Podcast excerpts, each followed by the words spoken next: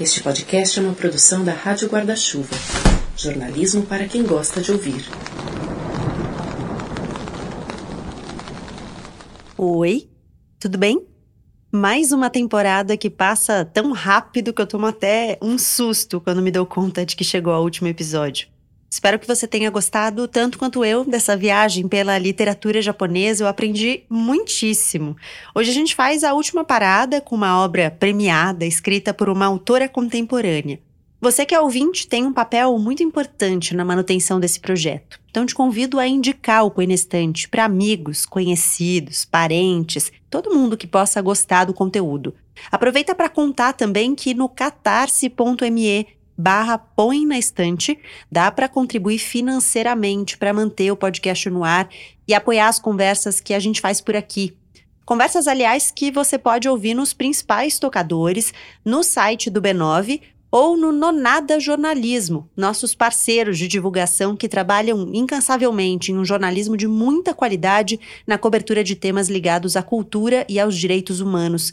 Quando você entrar em nonada.com.br, Aproveita para ler uma reportagem importante que coletou relatos de 15 profissionais da cultura que vivenciaram casos de assédio moral ou sexual no trabalho em sete cidades nas diferentes regiões do país.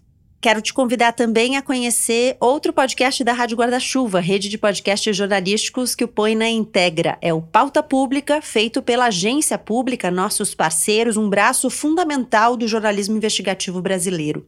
No episódio mais recente, o Pauta Pública recebeu uma ativista e uma jornalista para falar sobre como desastres, como os das chuvas em Recife, também são explicados por escolhas políticas e por problemas sociais estruturais do país. Depois de ouvir aqui, eu te convido a buscar o Pota Pública nos tocadores. Agora bora para nossa conversa? Esse podcast é apresentado por b9.com.br.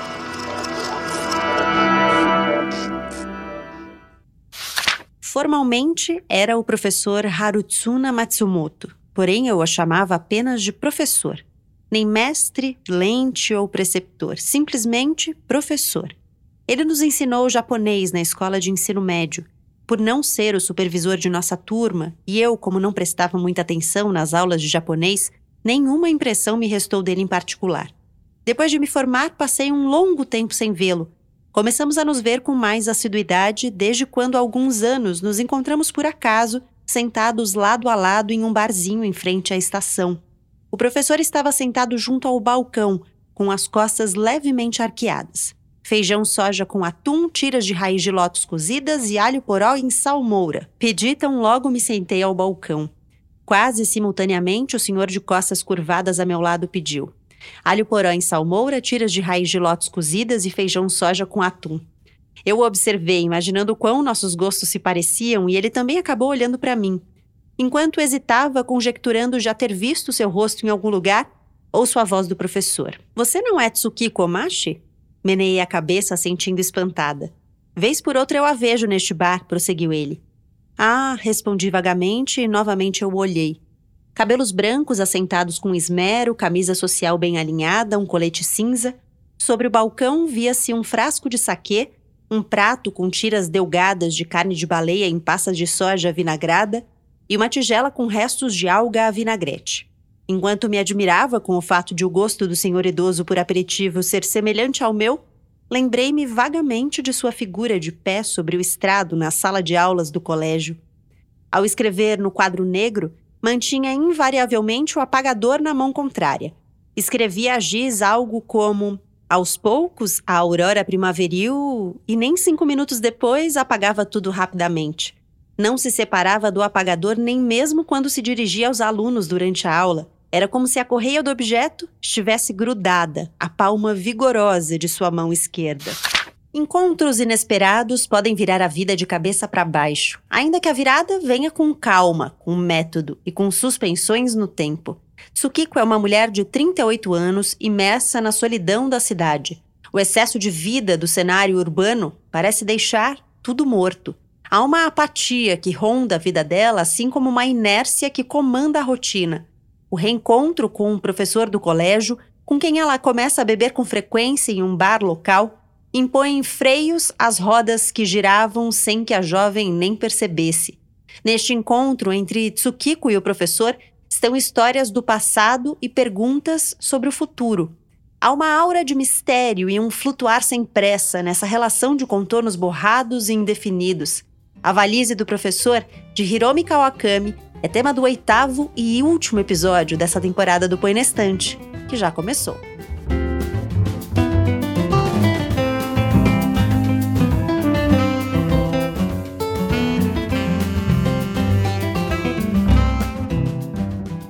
Bem-vinda, seja bem-vindo ao episódio que encerra essa temporada em que a gente viajou, tá viajando pela literatura japonesa. Como você já conhece, ou se você não conhece, eu te explico. O Painestante é um clube do livro em formato de podcast. Então, como sempre, convidei duas pessoas para lerem o mesmo livro que eu e a gente tá aqui para trocar impressões e questões sobre ele, reflexões que apareceram a partir da leitura e hoje para conversar sobre A Valise do Professor de Hiro Hiromi Kawakami. Eu convidei a Karina Bacelar e o Luiz Henrique Marcondes. É um prazer ter vocês aqui. Muito obrigada por terem topado. E queria pedir para que vocês contem quem são vocês. Karina, quem é você? Oi, bom, Gabi. Primeiro, sou uma ouvinte do podcast. Para mim é um prazer enorme estar aqui conversando com vocês. Eu sou jornalista de formação, trabalhei uns anos como repórter. Atualmente trabalho como redatora numa equipe de marketing, né? Mas eu sou também escritora. Lancei meu livro de estreia em dezembro do ano passado, tem pouquinho tempo. Uh, chama As Despedidas e está sendo vendido pela Marisco Edições. E, bom, acho que é isso. Luiz, quem é você? Oi, Gabi, obrigado pelo convite. Meu nome é Luiz Henrique Marcondes, tenho 35 anos, sou de Campinas, mas moro aqui em São Paulo já faz muito tempo e sou um apaixonado por histórias, assim, seja na música, seja no cinema, seja na gastronomia. E hoje eu trabalho como jornalista, trabalho como editor do praticamente do Bom Dia São Paulo, jornal da, da Globo. Muito bom. Eu quero começar perguntando sobre a experiência de leitura de vocês, porque às vezes acho que a gente fica um pouco impaciente com os livros em que a gente não entende logo de cara para onde vão caminhar ou não consegue imaginar, né, logo de cara o que está acontecendo ali. E esse é um livro que demora. Então tem uma apresentação longa em que a gente vai conhecendo os personagens, principalmente os dois personagens centrais, né, que tem uma narradora, que é uma mulher, e um professor que foi professor dela no ensino médio e eles se reencontram depois mais para frente na vida. A gente demora um pouco para entender para onde a história vai se encaminhar, o que está acontecendo ali, o desenvolvimento mesmo, propriamente das ações, do, do enredo, eles vão demorar para acontecer. Então, eu quero entender de vocês como foi essa experiência de leitura, porque eu, por exemplo, eu demorei um pouco para engatar, assim. O começo para mim foi lento e aí a segunda metade do livro eu li numa sentada. Como é que foi para vocês? Eu confesso, acho que você sabe, né, quando a gente conversou, eu não sou uma grande leitora de literatura japonesa, estou começando agora a estudar. Eu acho importantíssimo a gente sair desse eixo é, ocidente, ocidentalizado né, nas nossas leituras, mas eu confesso que eu acabo lendo muito mais prosa contemporânea brasileira e, enfim, né, ocidental, digamos assim. E para mim também foi diferente, né? Eu senti que existia uma, uma dicção diferente, um ritmo diferente, é, que eu deveria tentar me colocar naquele lugar ali para poder é, conseguir entrar no espírito do livro, né? Porque é um livro muito descritivo, principalmente no início. Tem vários diálogos que são diálogos bem literais, né? Uma coisa que eu não estou muito acostumada a ler na prosa contemporânea, do tipo, uma frase é dita e aí tem uma interjeição, ah, ele disse, sabe?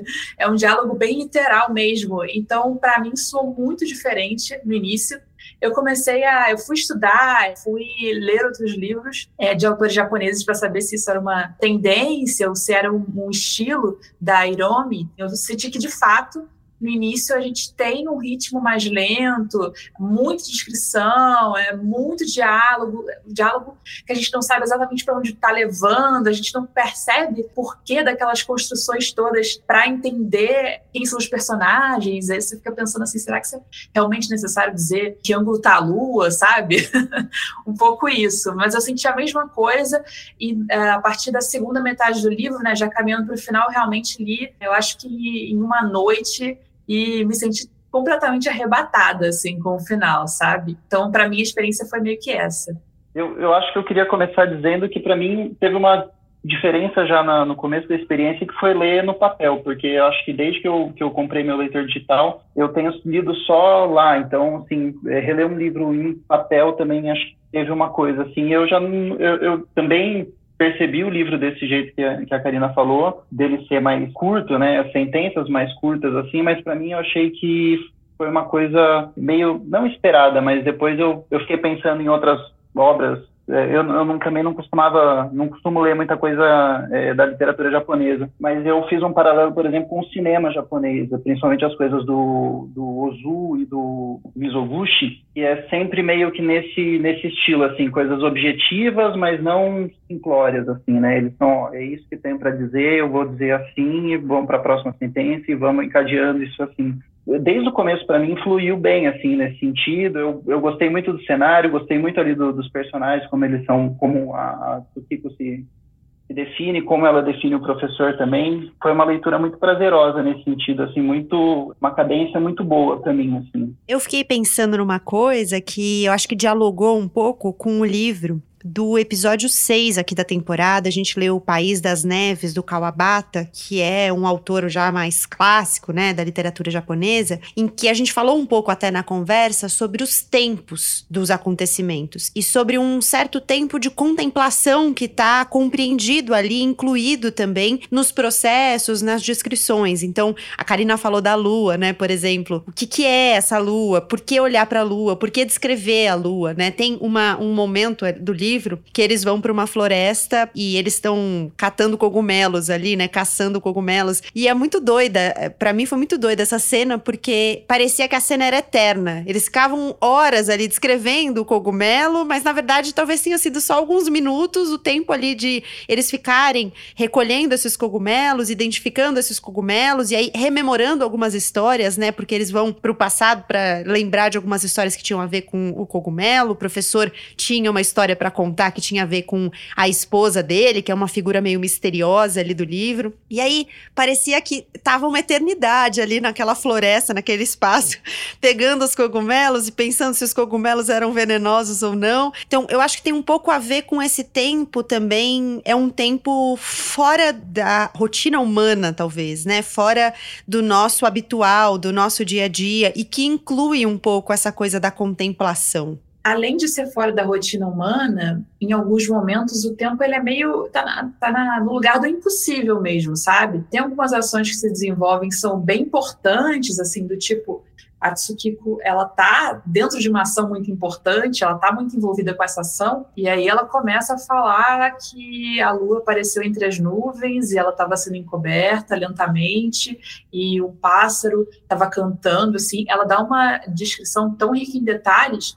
você se pergunta se é humanamente possível, enquanto você está participando de uma ação tão intensa na sua vida, prestar atenção a tantos detalhes. Mas eu acho que isso também tem a ver com um aspecto meio onírico da prosa da Irone, e eu, de repente, percebo que, assim, não necessariamente está acontecendo, talvez esteja acontecendo para ela, talvez ela lembre dessa cena dessa maneira. Né? A cena nem existe dessa forma, mas a descrição acaba é, participando de, de algo até espiritual, assim, da personagem, sabe? Eu vi por esse lado. É, eu acho que o livro, ele, principalmente, né, livros, assim, ele tem muito isso, né? Quem, quem está contando a história, né? E acho que esse livro traz muito disso, assim, tipo, é a visão da Tsukiko, né? Então é o jeito que ela percebeu os encontros, os papos, as experiências ali. E eu acho que esse tipo de hesitação, às vezes, que a gente percebe no livro, ele também contribui, acho que um pouco para essa história, né? Que é uma relação de, de uma aluna com um ex-professor ali, a gente vai entendendo como que esse relacionamento está evoluindo, digamos assim, eles vão se encontrar fortuitamente, então às vezes ela quer conversar com ele, às vezes ela quer beber sozinha no, no bar, sabe? Então acho que contribui um pouco também esse, esse vai não vai, assim, sabe? Tipo, eu vou falar isso para ele, eu vou, ele vai me recriminar, né? Ele tem muito disso, eu, eu senti muito assim o professor sempre querendo tomar esse controle da situação, né? Não, você tem que se portar assim, você tem que falar isso, você tem que fazer isso. Então, acho que tem também um negócio assim, avança e para um pouco. Sabe? É, essa chave da narradora que você traz, Luiz, é muito importante, né? Porque, de fato, é, é um livro bom pra gente pensar essa figura do narrador, né? A narradora, ela se coloca de uma maneira muito contundente. Então, tá muito claro ali que essa, essa perspectiva que a gente tem dos acontecimentos é uma perspectiva enviesada. Ela não faz nenhuma questão de esconder isso, porque as descrições dela, como a Karina trouxe, são tão detalhadas que a gente vai se questionando mesmo, né? O tanto de realidade que tem naquilo, tanto que não tem. Mas não importa no fim das contas, porque o que importa é como ela viu aquela situação e como ela tá narrando, né? E a narração dela é uma narração que eu acho que consegue envolver. O local estava completamente úmido. Não somente o solo estava umedecido, mas também as folhas das árvores, as ervas, os fungos, os inúmeros micro-organismos no interior do solo, os insetos planos nele se arrastando e os de asas flutuando pelo ar, os pássaros parados nos galhos e o vigor dos animais maiores vivendo bem no fundo do bosque pareciam preencher o ar. Viam-se somente fragmentos do céu. Ele transpunha as copas das árvores que davam forma ao bosque. As copas pareciam as malhas de uma rede a cobrir o céu. Quando os olhos se acostumam à penumbra, percebem-se existências diversas por entre as ervas do chão. Um minúsculo cogumelo laranja, musgo, algo parecido com uma folha branca e áspera. Seria um tipo de bolor? Um besouro morto? Várias espécies de formigas, centopeias, mariposas pousadas no verso das folhas. Era estranho estar cercada de tantas criaturas vivas. Na cidade estou sempre só, por vezes com o professor, e julgava que somente essa realidade existia. Apenas criaturas grandes vivem nas cidades, era o que eu imaginava. Porém, mesmo na cidade, ao prestar atenção, certamente se está cercado de muitos seres vivos. Não havia algo como existir apenas nós dois, eu e o professor. Mas mesmo quando estava no bar, eu tinha sempre olhos apenas para ele. Satoru também estava lá e muitos clientes que eu conhecia de vista. Apesar disso, eu não reconhecia nenhum deles como pessoas realmente vivas. Nunca parei para pensar que eles viviam e, assim como eu, se entregavam ao passar das variadas horas. Toru voltou. Tsukiko está tudo bem aí? perguntou, mostrando minhas mãos cheias de cogumelos. Tudo ótimo, estou bem, respondi. Então, deveria ter vindo conosco, redarguiu Toru. Tsukiko é uma pessoa um pouco sentimental. A voz do professor se fez ouvir de repente, e ele logo apareceu como por encanto da sombra de uma árvore atrás de mim. Talvez pelo mimetismo de suas roupas ou pelo andar leve, eu até então não notara sua presença. Quero trazer a figura do professor porque queria saber de vocês como o professor caiu para vocês, né? Porque eu logo de cara, eu fui criando um ranço do professor, mas eu fui criando um ranço porque justamente por essas recriminações assim, ele tem uma coisa machista, né, de ah, mas você é uma mulher e você tá bebendo sozinha, ah, mas você é uma mulher e você vai fazer isso, vai fazer aquilo. Aí foi me dando um ranço inevitável dele que depois abrandou um pouco, até porque você descobre algumas coisas do passado dele, a relação que ele teve com uma esposa, né? Que a gente, eu falei, né, uma figura meio misteriosa, e aos poucos, eu não vou contar o que aconteceu com ela, mas aos poucos a gente vai entendendo. Ele fala que ela sumiu e a gente vai entendendo por que, que ela sumiu, para onde ela sumiu, o que, que aconteceu com essa esposa. Então eu, eu acho que eu tive um pouco mais de compaixão, talvez, não sei se essa é a palavra mais adequada, mas um pouco mais de compaixão com a situação dele. Mas no começo, nossa, eu fui assim, ai, que cara chato. Sim, para mim bateu assim igual. De fato, a própria Tsukiko descreve o professor como um homem metódico, né, protocolar, e a gente percebe pelas ações dele que de fato ele é assim, ele tem coleções e apresenta a ela, sei lá, uma coleção de, não lembro se era de tigelas. Logo na primeira, no primeiro dia que ela vai à casa dele, né, depois de eles se encontrarem no bar. E, de fato, sim, ele parece um homem super metódico, com várias frasezinhas machistas ali, né, distribuídas. A própria Tsukiko, ela Aí eu acho que entra também um componente geracional, né, muito forte, que ele traz todo um tradicionalismo, uma visão estereotipada sobre a mulher, assim, ah, você não pode, por exemplo, nem uh, despejar a bebida no copo desse jeito. É esse nível de controle, né? É, e ela não, assim, ela traz uma modernidade, né, talvez uma desconexão com o que a geração dele esperava de uma mulher, né? O que se espera de uma mulher ainda hoje. Acho que traz esse, esse elemento novo assim para a vida do professor. é, em relação à visão de mundo dele, né? Mas eu tive a mesma sensação e aos poucos a gente vai, eu não sei quando instalou exatamente isso, mas a gente vai criando uma, uma compaixão, assim, uma, conforme a própria Tsukiko vai se aproximando do professor, a gente também vai se aproximando dele, e a gente, no fim, acha ele ah, um cara dócil, né? Preocupado, assim, não sei. Mas para mim, tive a mesma impressão, Gabi. É, a narradora acho que nos ajuda, né, a gostar dele, porque ela vai trazendo ele mais para perto é, sob a perspectiva dela, né? Eu, eu acho que a gente entende que, de algum modo, assim, ele tem uma, uma lógica de pensamento que né, eu acho que tem muito disso de ser geracional, de ser um homem, enfim. E, e eu não sei se é isso que acaba, a gente acaba entendendo essa lógica e acaba vendo isso, assim, eu, eu não tive um ranço de primeira, assim, eu acabei indo na história meio assim, tá, vamos dar um voto de confiança tal, mas você chega no fim do livro e eu fui ver, assim, várias, né, reler algumas coisas assim, e meio que é inevitável, você abrir uma página e você fala assim, ah, o professor disse que eu tenho que fazer de tal jeito as coisas,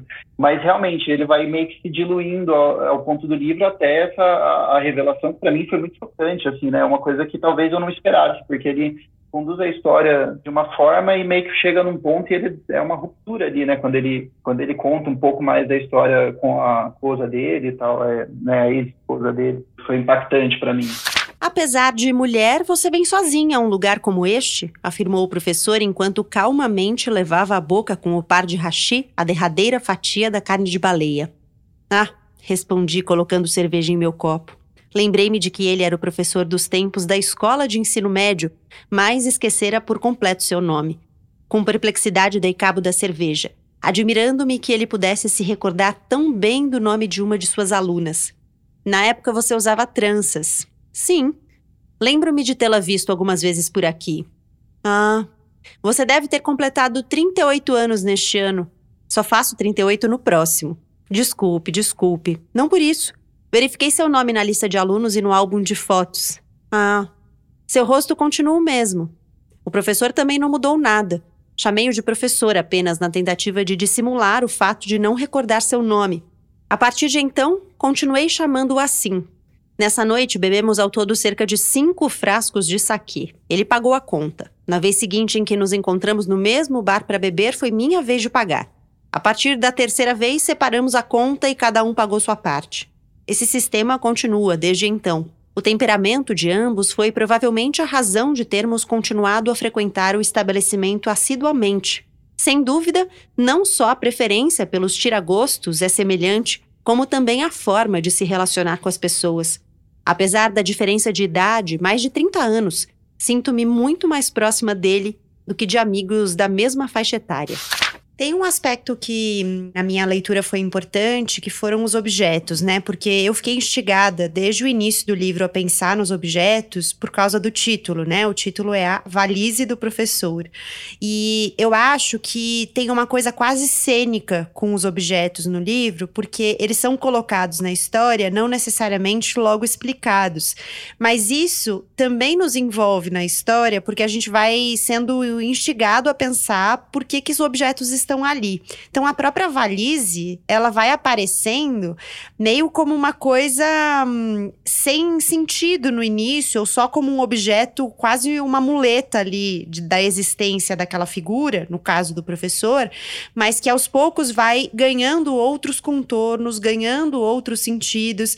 Então, os objetos me chamaram muita atenção, porque eu fui pensando, né, por que, que eles estão aqui, que papel eles têm, como é que eles vão se desenvolver nessa história, eles vão se desenvolver desenvolver nessa história, o objeto tá aqui para nos distrair de outras coisas, sabe? Em determinados momentos. Eu falava assim, mas por que, que a valise entrou nesse momento? Será que ela tá nos distraindo de outros aspectos que talvez sejam mais importantes, sabe? Como criar um chamariz em um lugar para desviar a nossa atenção? Mas depois você vai entendendo, os objetos vão ganhando um significado e vai, de fato, fazendo sentido que eles estejam ali, que eles tenham entrado na história naquele momento. É, a, as os próprios obje outros objetos do professor, né? Porque, eh, no geral, as cenas de encontros deles ou são no bar, na maioria das vezes, né? Ou na casa do professor, né? Ele não ia à casa dela, ela que ia à casa dele. Então tem uma organização dessa casa, ou uma não organização, tem um, uma série de objetos dispostos de uma maneira ou de outra. A Karina mencionou o fato de ele ser metódico, né? Então, os objetos acho que são um ponto importante da história e que, de alguma maneira, são personagens também, né? A valise eu acho que dá para dizer que é um personagem. Total. Eu percebi também que a partir dessa relação com os objetos, muito do, da personalidade, da história passada dos personagens é revelada, né? A gente tem, por exemplo, uma cena da, da lâmpada, que a, a Tsukiko vai trocar uma lâmpada em casa, e a partir dali é, se desenrola toda uma reflexão, né? Ela entra num estado de espírito super reflexivo. Acho que pela primeira vez ela se desnuda, assim, né, como narradora pra gente. Que mais ou menos ali perto tem uma cena que ela pega uma maçã, também descasca uma maçã. Então você percebe que os objetos de fato são muito importantes na construção dos personagens, né?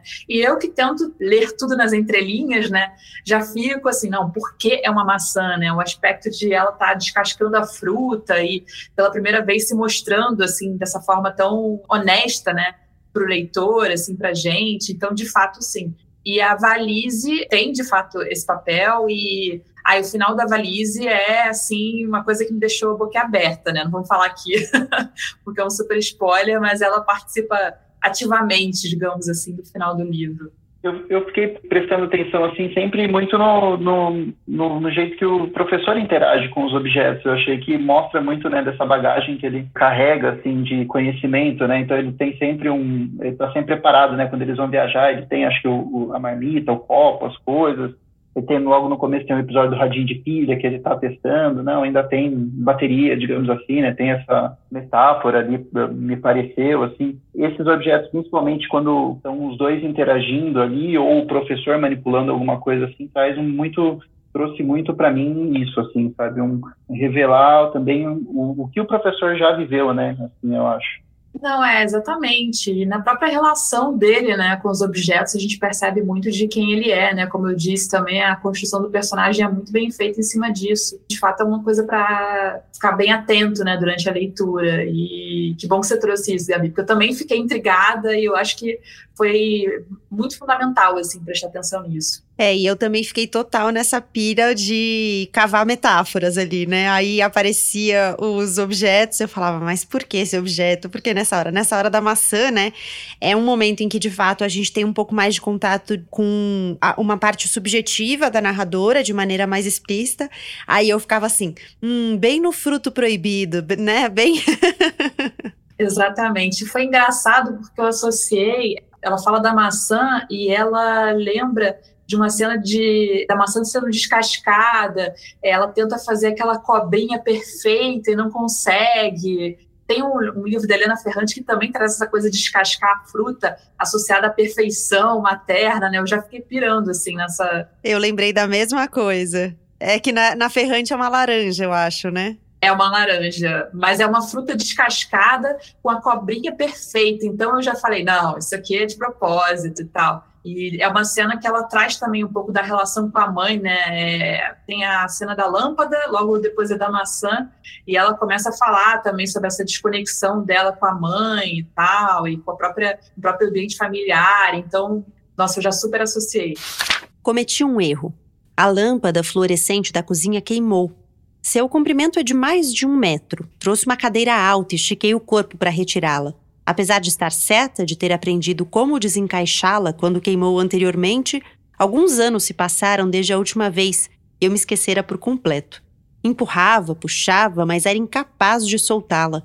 Tentei desatarrachar o suporte com uma chave de fenda, mas estava estruturado de forma a não ser retirado, com fios vermelhos e azuis ligados ao teto. Não me dando por vencida, puxei o suporte com toda a força e ele acabou se quebrando. Os cacos do vidro da lâmpada se espalharam por todo o chão em frente à pia. Infelizmente, eu estava descalça e, ao descer apressada da cadeira, feri a sola do pé. O sangue jorrou. O corte parecia mais profundo do que eu imaginara. Assustada, fui me sentar no quarto vizinho e logo sofri uma tontura. Teria estado a ponto de desmaiar? Tsukiko, apenas ver sangue já deixa prestes a desfalecer? Você é muitíssimo delicada. Certamente o professor comentaria rindo. Porém, ele nunca vem a meu apartamento. Sou eu quem por vezes o visita. Enquanto estava sentada, minhas pálpebras tornaram-se pesadas. Pensando bem, estava sem comer desde a manhã. Passara todo o meu dia de folga ociosamente debaixo do futon. Isso sempre acontece quando volto da casa de minha família, onde passo o ano novo. A culpa é do retorno da casa agitada por minha mãe, irmão e esposa, sobrinhos e sobrinhas, os quais raramente visito apesar de vivermos no mesmo distrito. Não é por causa dos conselhos tardios que costumam me dar para me casar ou largar o emprego. Há muito deixei de sentir esse tipo de mal-estar familiar. O problema é que de alguma forma pareço me sentir insatisfeita. É como, por exemplo, quando você encomenda alguns vestidos do seu tamanho, mas no momento em que os veste, um deles está curto demais Outro, de tão longo, arrasta a barra pelo chão. A surpresa faz você despir as roupas, mas ao colocá-las em frente ao corpo, constata estarem todas exatamente do seu tamanho. É algo assim. Bom, eu acabo falando em todos os episódios sobre isso, mas é porque, como é, eu pesquiso questões das mulheres e do femi dos feminismos de uma maneira geral, eu acabo inevitavelmente fazendo uma leitura e um recorte de gênero nas leituras. Então, acabo mencionando como as personagens femininas né, aparecem. E aqui me chama atenção porque quando a gente vai descobrindo um pouco mais da ex-esposa, né, do professor, a gente vai tendo contato com uma. Claro que também está enviesado, né? Porque quem vai contar pra gente sobre a esposa é o professor, né? Ele que vai compartilhar com a narradora, com a Tsukiko, e a gente vai saber também é, quem é, quem foi essa mulher, quem era essa mulher, por que, que ela sumiu, o que, que aconteceu. E, e, no fim das contas, acho que a gente vai tendo contato com uma figura triste, né? Uma figura um pouco fechada, para dentro da impressão. E, e, aí é interessante, eu acho que essa, essa personagem, ela provoca uma tensão entre o para dentro e o para fora, porque em alguns momentos ela parece muito para fora, em outros momentos muito para dentro. Mas de qualquer maneira, a imagem que ficou para mim dela no fim das contas foi uma imagem um pouco cabisbaixa, assim. Eu acho que tem um momento em que ele até usa essa palavra para descrevê-la. E quando eu penso nessa narradora, na relação que ela vai construir com o professor, que no começo é uma relação muito ponto de interrogação pra gente, a gente não sabe, né, por onde essa relação vai caminhar, mas a Tsukiko para mim ela fica também como uma personagem um pouco cabisbaixa. Quando eu imagino ela, né, como seria essa mulher, como seria essa busca, essas conversas, esses diálogos mesmo, eu imagino algo um pouco para dentro, algo um pouco fechado, assim. Então, me chamou a atenção como essas duas mulheres que são praticamente as personagens femininas ali do livro, que aparecem com regularidade, elas são personagens que, se a gente tiver uma linha ali, traçando uma linha entre o, o up e o down, lá em cima e meio para baixo, acho que elas estão meio para baixo, assim. Total. E eu percebo que as duas, elas têm é, uma desconexão muito forte, né? Com o contexto no qual elas estão inseridas. A construção da mulher do professor, né, da ex-esposa, é sensacional, assim. De cara eu achei ela maravilhosa, mas também porque eu me envolvo muito, né, com essas questões feministas, mas para o leitor médio talvez não seja assim, ela fique talvez até como uma meio que vilã, né, no início e tal. E ela é uma presença muito forte, né? Ela, ela não, não tá ali nas cenas, mas ela tá, né? Tanto na, na cabeça da Tsukiko quanto na fala do professor. Ou na não fala, né? Nos silêncios dele. Exatamente. Na, na, própria forma como ele envelheceu, né? Eu acho que muito do que aconteceu com a esposa dele explica algumas ações dele, explica algumas atitudes em relação a, a Tsukiko, a própria vida, né? Uma, uma hesitação, talvez, ali em, em fazer coisas, né? Mas uma coisa que eu achei muito interessante, né? É essa questão da desconexão e da quebra de expectativas. Porque a Tsukiko, por exemplo, ela tem uma frase assim, que para mim bateu muito naquela hora que eles vão, eles entram ali na floresta, né, para procurar cogumelos e tal. E aí ela fala que era estranho estar cercada de tantas criaturas vivas. Na cidade estou sempre só. E eu pensei, que estranho, né? Ela na natureza com ninguém assim praticamente ao redor, sem seres humanos, se diz pela primeira vez cercada de criaturas vivas enquanto ela mora né, numa metrópole lotada, apinhada de gente, mas ela se sente sozinha, né? ela sente um, um, silêncio. Ela fala isso diversas vezes, que ela se sente só e que ela, antes de conhecer o professor, isso bastava para ela, né? ela não se incomodava com o fato de ela ter uma vida solitária. E eu fico pensando também no quanto essa mulher se desconecta das expectativas, né, em relação à mulher na sociedade japonesa. Eu não, não conheço super a fundo, mas fui ler a respeito e acredito que também é, os próprios episódios da temporada me ajudaram a entender né, muito esse lugar. É uma mulher de quase 38 anos, né, solteira, tem um trabalho ali que a gente não sabe exatamente qual é, mas enfim, não é o que o estereótipo da mulher ideal de 37 anos prega, né? Uma mulher casada, talvez com filhos, é, enfim. E ela tem umas frases, né, muito, principalmente no início, né, da narrativa, muito secas, assim, muito irônicas, né? É, que você fala, e o próprio professor repreende ela, assim, nossa, uma, donzela não pode falar isso, uma mulher não pode falar isso, uma jovem mulher não pode falar isso. Então, para mim, ficou muito essa coisa de ela não corresponde aos padrões. A princípio, tudo bem, assim, para ela, sabe? Me lembrou bastante, assim, essa questão da, da quebra de expectativas a narrativa da querida Combine, né, que também traz uma mulher mais ou menos da mesma idade, que não corresponde às expectativas da sociedade, da família, para uma mulher da cidade, né? Então, isso foi bem interessante. Para mim, eu senti assim uma pulsões de fuga assim diferentes, né, de cada uma dessas personagens femininas assim. Lógico que a gente ouve falar da esposa do professor ali, o relato dele assim, mas o, o episódio que, que ele relata ali, né, do quando eles estão ali na, na floresta dos cogumelos, e a Tsukiko já é uma coisa bem mais interiorizada, né? Então é uma fuga da sociedade, né? Como você estava falando, Karina, de, de você deixar a sociedade para fora e, e, ficar no seu mundo, né? E o, o, livro também me chocou, assim, no sentido que ele fala bastante do, da relação deles com a bebida também, né? Eu acho que, assim, eles vão sempre pro bar para meio que, ah, tipo, o dia acabou, eu quero meio que encerrar o dia ali, então tem sempre esse aspecto, me pareceu. Agora, o, o, o professor, eu não sei, acho, vocês parece que tiveram uma, uma impressão de que o professor era diferente quando ele era casado, porque para mim, eu já imaginei o professor metódico daquele jeito com a esposa, e talvez isso pudesse ter também contribuído pro, pro episódio que ele relata ali, sabe? É, eu acho que sim, por um lado, mas eu acho que talvez isso tenha acrescentado uma camada a ele, assim, a partir desse momento do que aconteceu entre ele e a esposa, que explique um pouco essa relação dele com a Tsukiko. Parece que existe um, ela diz que existe um, em certo momento, acho que até está na quarta capa do livro, um muro de ar entre eles, né? A esposa também se coloca ali de alguma forma. Eu também, eu não imaginei ele diferente, não, antes. Eu imaginei ele parecido, mas eu imaginei, o que eu imaginei é que a experiência com a esposa ou a ex-esposa tenha sido muito determinante para o que ele é naquele momento em que a Tsukiko reencontra com ele. Não, acho que sim. Parece que ele realmente é, começa a encarar a vida de um outro jeito, né? Assim, lógico que pelo que a gente percebe, passaram vários anos ali, né? Passaram-se vários anos.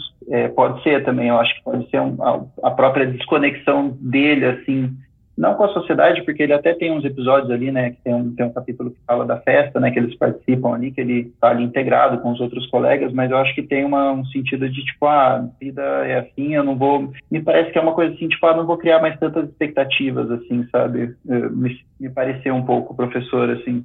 Uma certa resignação, né? Sim, em relação à esposa também tem uma frase que eu acho que sintetiza muito assim essa jornada dela dentro da história, que é, ela diz em certo momento, é reproduzido um diálogo, né? O professor reproduz um diálogo que teve com ela e ela fala que viver é causar transtornos às pessoas. Aí você pensa assim, né? Que mulher casada, né? Mãe nessa sociedade, assim, pode dizer uma coisa dessas, né? Então ela se, ela se assume de certa forma um incômodo, né? Um transtorno. E a presença dela é muito cortante assim nesse sentido. Os cogumelos colhidos foram manuseados com destreza por Satoru e Toru. Este último os limpava de terra e lama, enquanto seu primo os frigia ligeiramente em uma pequena frigideira que trouxeram, os pequenos por inteiro e os grandes após serem cortados em pedacinhos. Os cogumelos fritos eram colocados dessa forma dentro da água previamente aquecida de uma caçarola e cozidos por algum tempo após misturar em pasta de soja. Estudei um pouco ontem à noite, declarou o professor, soprando sobre a tigela de alumínio que segurava com ambas as mãos, semelhante aos utensílios da merenda escolar de antigamente. Estudou? Faz realmente jus ao título de professor, replicou Toru, sorvendo com vigor a sopa. Ao contrário do que se imagina, os cogumelos venenosos são numerosos, explicou ele, segurando com um hashi um pedaço de cogumelo e levando-o à boca. Bem, tem razão, concordou Satoru, que acabara de terminar a primeira tigela e se serviu uma segunda. Ninguém põe na boca aqueles com aparência realmente venenosa. Professor, pare de dizer essas coisas enquanto estamos comendo. Mesmo lhe pedindo, ele fez pouco caso, como sempre. Porém, existem cogumelos, como o matsutake, que é idêntico ao kakishimeji, ou o shitutsi kiyotake, exatamente igual ao shiitake. É complicado. Satoru e Toru desataram a rir com o ar de gravidade do professor. Professor, há décadas colhemos cogumelos e nunca pegamos nenhum tão estranho como esses aos quais o senhor se referiu. Devolvi ao utensílio de alumínio meus rachis e permaneci por um instante reticente. Ergui os olhos em direção a Satoru e Toru para confirmar se eles não teriam percebido minha hesitação, mas eles pareciam não ter desconfiado. Na realidade, a mulher que foi minha esposa comeu uma vez cogumelos alucinógenos, insetou o professor. E os dois primos voltaram as atenções para ele. Que negócio é esse de mulher que foi minha esposa? Eu gosto de fazer as temporadas darem a volta, assim, né? De alguma maneira, o encontro acontece entre o início e o fim da temporada. E a temporada começou com dois personagens protagonistas, que são o protagonista do Incolor Tsukuru Tazaki, do Murakami e a protagonista de Querida Combine, da Sayaka Murata, que são protagonistas que têm uma certa desconexão. E aí vocês trouxeram agora alguns pontos importantes é, no que eu encontrei de pontos de contato, né, entre esses três personagens a idade, né? Eles estão numa fase parecida da vida, então os personagens que abrem a temporada, esses dois, eles têm 36 anos, a Tsukiko também tá mais ou menos nessa idade, né? Tem quase 38 anos. Essa coisa de você se isolar quase numa bolha, né? De ao mesmo tempo que há uma certa resignação de que você não se encaixa, há também uma solidão atrelada a isso, né? Então não é uma resignação e aí eu tô legal. A impressão que eu tenho, pelo menos, menos é que há um, um nível de incômodo, porque as, a, o que eles me transmitem é solidão. E a solidão, ela é um pouco incômoda, né? É, ou pode ser muito incômoda. Então, eu acho que esse livro de, acaba dialogando muito com os livros que abriram a temporada. Durante a temporada, né, a gente discutiu muito sobre o que é a literatura japonesa no fim das contas, e o fato de, às vezes, a pessoa lê um livro, aí ela fala, ah, agora eu gosto de literatura japonesa, mas como a literatura brasileira, né, tem muitas literaturas japonesas, tem muitos jeitos de escrever, tem autores contemporâneos, autores clássicos, é, tem autores que escrevem um gênero ou outro, enfim, tem muita coisa, né, dentro da literatura japonesa.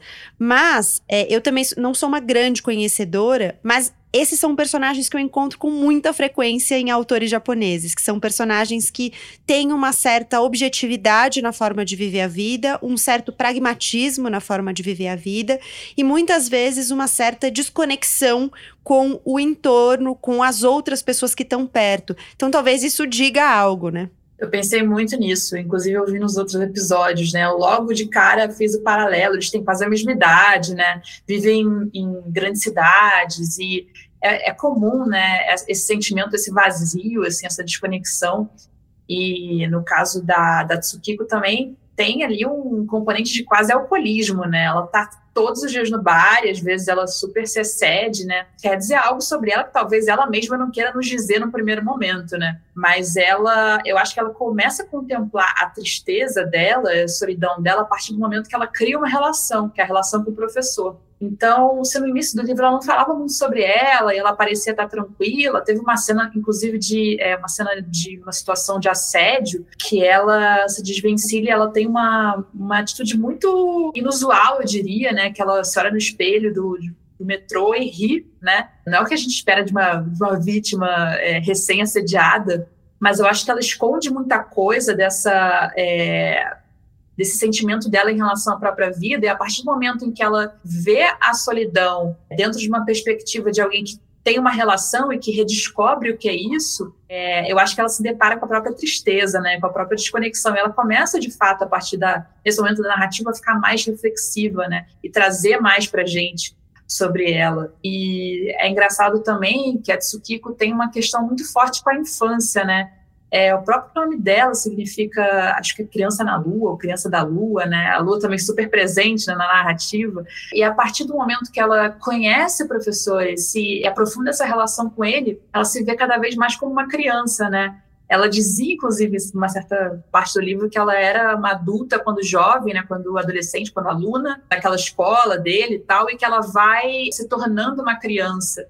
Então, eu acho que se tornar uma criança traz muito dessa necessidade de conexão que a criança tem, né? E que a Tsukiko passa a reconhecer a partir dessa experiência de reencontrar o professor. É um pouco de o outro virar espelho, né? Exatamente. Eu acho que tem uma coisa muito de, de da desconexão também, mas tem muito da inércia também, né? Às vezes é várias vezes no livro eles falam, não, a gente não marcava os encontros, a gente se encontrava no bar, às vezes eu ia, às vezes ele ia, às vezes eu um não ia, então é, demora um pouco para eles realmente falarem, não, vamos, vamos combinar de ir num lugar que é naquela feira, né, que eles vão juntos, assim, então e, mesmo depois, né, acho que tem várias partes que falam, ah, a gente não, semanas que a gente não se vê, de alguma forma tinha essa inércia também que vai sendo meio que quebrada, né, ali, depois, à medida que o livro vai caminhando, a Tsukiko já demonstra ali, tipo, ah, eu não vi ele, mas eu, eu gostaria, né, de ter encontrado ele lá no bar. Acho que até tem uma parte que, quando ele tá doente, né, que ela vai procurar saber o que aconteceu com ele. No primeiro momento ela fala, ah, tudo bem, deixa, depois eu, depois eu converso com ele. Mas aí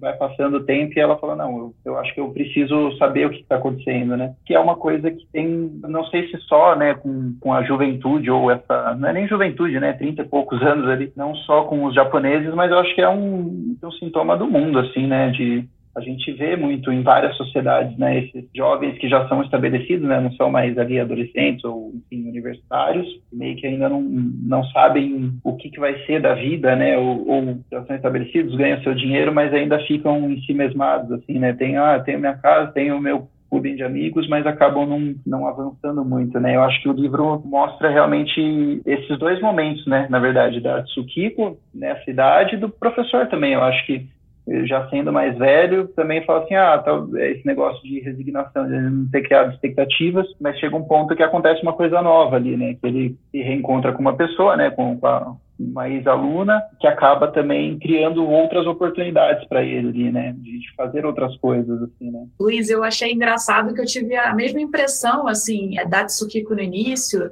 dessa inércia, né, desse tom meio blasé dela, porque no início do livro, até certo momento, ela e até com, com outros personagens no decorrer da narrativa, ela parece ser essa pessoa que tanto faz como tanto fez, sabe? Dá umas respostas meio irônicas, meio debochadas, sabe, para todo mundo mas ela é diferente com o professor. E tem uma passagem que é muito interessante, que ela revê uma, um relacionamento que ela teve é, no passado, depois de ter conhecido o professor, e ela reavalia os próprios sentimentos que ela teve. Eu acho que ela deixa vir à tona os sentimentos que ela teve a partir dessa nova conexão que ela estabelece, né? Porque é, ela teve um namorado e ela diz que ela simplesmente, ela praticamente, digamos assim, deu um ghosting no próprio namorado, né? E depois a gente descobre que não foi bem assim, que ela revela uma, uma camada mais profunda ali de sentimentos que, na altura, ela parece não ter nem admitido para ela mesma, né? É, realmente é uma, não é exatamente uma epifania, mas é uma revolução na vida dela, ela refazer esse vínculo com alguém, assim como ela faz com o professor. De pé, olho vagamente no espelho reflexo do meu corpo nu. Nessas horas, como se conversasse com alguém a meu lado, me certifico sobre essa expansão com esse eu tão próximo, mas na realidade ausente. Meus olhos não veem meu corpo desnudo dentro do espelho a se entregar mais do que o necessário à gravidade. Não converso com o meu eu visível, mas com o eu invisível, aquele eu tênue aparentando flutuar pelo cômodo. Permaneci em casa até o anoitecer. Passei o tempo folheando distraidamente um livro. Assomou-me novamente o sono e dormi por cerca de meia hora. Acordei e, ao abrir a janela, o exterior já estava envolto pela escuridão. No calendário, já estávamos no início da primavera, mas os dias ainda eram curtos. Agrada-me mais a brevidade dos dias por volta do solstício de inverno, parecendo nos perseguir. Quando se está consciente de que logo anoitecerá inevitavelmente, é possível preparar o coração dentro da leve e elegante escuridão que convida àquele arrependimento próprio ao lusco-fusco. No crepúsculo de agora somos atraiçoados. Os dias se alongam e nos levam a crer que ainda não anoiteceu, ou que falta mais um pouco para anoitecer. Ah, é noite, pensamos, e no instante seguinte, o desânimo acaba nos invadindo com força. A gente está encerrando não só o episódio, mas uma temporada, né? Foram oito episódios em que a gente falou sobre a literatura japonesa, tentou descobrir essas literaturas japonesas, né, para tentar trazer um pouco dessa multiplicidade. E aí queria jogar para vocês para vocês concluírem assim com as impressões sobre essa história, sobre as reflexões que essa história trouxe, as conexões que elas permitiram que, é, no caso ela, né, essa história permitiu que vocês fizessem com outras coisas, com outras áreas do repertório de vocês.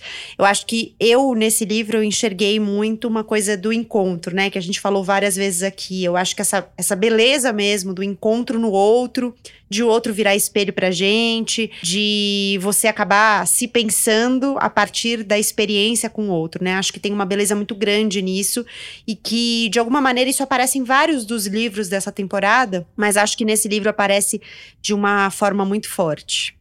É, eu acho que a, a Hiromi Kawakami, ela constrói uma cadência no livro que torna natural é, o próprio momento do encontro e o aprofundamento desse encontro, a construção de uma relação entre duas pessoas. Então, no início, a gente disse que parecia, ah, parece tão muito parado, né? De fato, porque a nossa relação com as pessoas, ela se, de, se intensifica aos poucos. E quando a gente percebe, a gente está envolvido, né? Seja com um amigo, seja com, enfim, outros tipos de relação que a gente tem, né? É, e é muito bonito perceber essa construção no livro. Eu entrei agora, né, na casa dos 30, e aí começa a vir esse pouco a pouco esse peso das expectativas, né, em relação ao que é uma mulher de 30 anos, em relação às decisões que ela tem que tomar para o futuro e tal. Esse livro, é, a partir do momento que ele constrói esse, para mim é muito assim, é um retorno à infância, né, a própria a componente de entusiasmo, de curiosidade que a infância tem, de emoção mesmo, né? Foi muito bonito ver aos poucos uma mulher de quase 38 anos é, retornando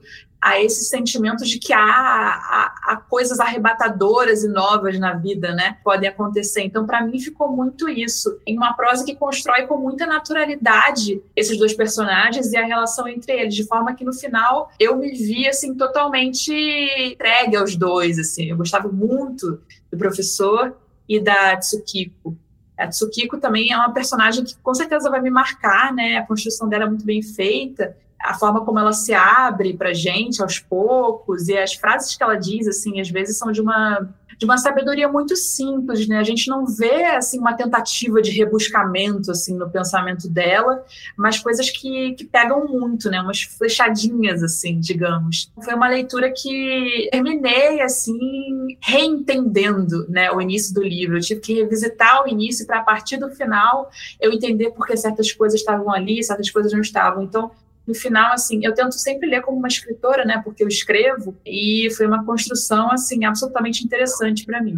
Eu acho que para mim o que ficou, e lógico que eu tenho que pensar no título do livro, assim, ficou muito esse negócio do que a gente vai levando, né, a vida e como acho que uh, surgiu no papo, né, de como a gente vai reavaliando certas coisas à luz de, de novos, novas experiências. Então, realmente, assim, eu, quando a gente tem 30 anos, a gente vê os nossos 20 de outro jeito do que quando a gente tem 40, né, eu acho. E a gente vai passando por outras coisas e acaba talvez entendendo, ou, ou às vezes não, às vezes confundindo ainda mais, né? Mas eu achei, achei que ficou muito disso, assim, para mim, do livro e dessa relação desses dois personagens principais, né? O livro é muito econômico, né, no inter personagens assim, eles são, são poucas pessoas, né, que aparecem ou são citadas ali mesmo, né? Mas eu acho que tem é um tem essa contemporaneidade assim de ter essa divisão assim entre as pessoas né? Meio que e às vezes não por mal né? Às vezes é, é isso essa inércia assim que você parece que vai levando a vida e, e acaba não tendo experiências né? Quando você tem esses contatos né com pessoas que valem a pena né? Pareceu assim que a Tsukiko né criou alguma coisa ali com esse professor assim o professor também é, aprendeu coisas com a Tsukiko e tal. Isso fica para mim. Eu já estava interessado na história porque eu, eu tinha ouvido falar sobre a sinopse da história porque a editora Pipoque Nankin, que é uma editora de quadrinhos aqui do Brasil, anunciou que ia publicar o Avalito do Professor como mangá, né? Uma, uma adaptação feita pelo Jiro Taniguchi, que é um mangaka meio conhecido lá, e é um mangaka que ele trabalha em vários gêneros, assim. Então você tem né, ficção científica, sabe? Histórias espaciais, mas tem também, eu li um, um, mangá dele que é o Gourmet Solitário, assim, que é praticamente um homem que escrevendo comidas que ele, eh, refeições que ele faz, sabe? Então acho que vai casar muito bem a história e eu quero muito ver como que vai ser essa adaptação gráfica, né, assim, de você porque eu criei uma imagem da Tsukiko na minha cabeça, eu criei uma imagem do professor na minha cabeça, eu acho que vai ter, vou poder ver de outro outro jeito também. Então acho que quando a Gabi fez o convite, falou que era esse o livro, eu achei, putz, vai ser, vou ter mais uma camada depois, assim, porque também vou, vou viver essa história de várias vezes, é, de vários modos diferentes, assim. Mas do livro, foi muito legal ler o livro, porque acho que é o material é, original, digamos assim, né? E entender esses personagens, essa, essas desconexões que a gente discutiu aqui, assim, acho que no final mostra a esperança é que essas desconexões podem ser quebradas, né? As pessoas podem interagir, seja mesmo com diferenças de idade, de gênero, de criações, podem interagir e tirar alguma coisa disso, assim, né? Com certeza. E muito legal você falar do mangá. Acho que vai ser também uma experiência interessante, né? Conhecer a história de outro jeito. Visitei diversas vezes a casa do professor. Saindo do bar, algumas vezes íamos a um outro, ou então voltávamos, cada qual para sua casa. Em raras ocasiões, visitávamos um terceiro ou quarto estabelecimento e depois disso, em geral, terminávamos tomando a saideira na casa dele. Vamos para minha casa, moro bem perto daqui. Pus-me na defensiva quando o professor sugeriu pela primeira vez visitá-lo. Ouvira sobre o falecimento da esposa Estava meio constrangida de entrar na casa onde ele vivia só, porém, como sou do tipo impossível de se conter sob o efeito do álcool, acabei entrando. A casa estava mais desarrumada do que eu imaginara. Pensei que não encontraria nela nenhum grão de poeira, mas muitos objetos espalhavam-se desordenadamente pelos cantos sombrios dos cômodos.